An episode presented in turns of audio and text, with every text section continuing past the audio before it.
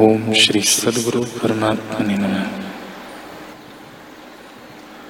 श्री वशिष्ठ जी बोले हे राम जी संसार रूपी समुद्र के तरने का उपाय सुनो।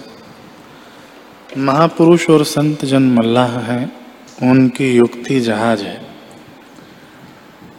उससे संसार रूपी समुद्र तर जाएगा और उपाय कोई नहीं यही परम उपाय है। जिस देश में संतजन रूपी वृक्ष नहीं है और जिनकी फलों सहित शीतल छाया नहीं है, उस निर्जन मरुस्थल में एक दिन भी न रहिए। हे राम जी संतजन रूपी वृक्ष हैं, जिनके स्निग्ध और शीतल वचन रूपी पत्र हैं।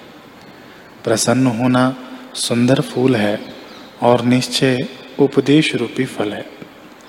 जब यह पुरुष उनके निकट जावे, तब महामोह रूपी तप्तता से छूटेगा और शांति पाकर तृप्त होगा। तभी तीनों को पाकर अघावेगा और सब दुखों से मुक्त होगा।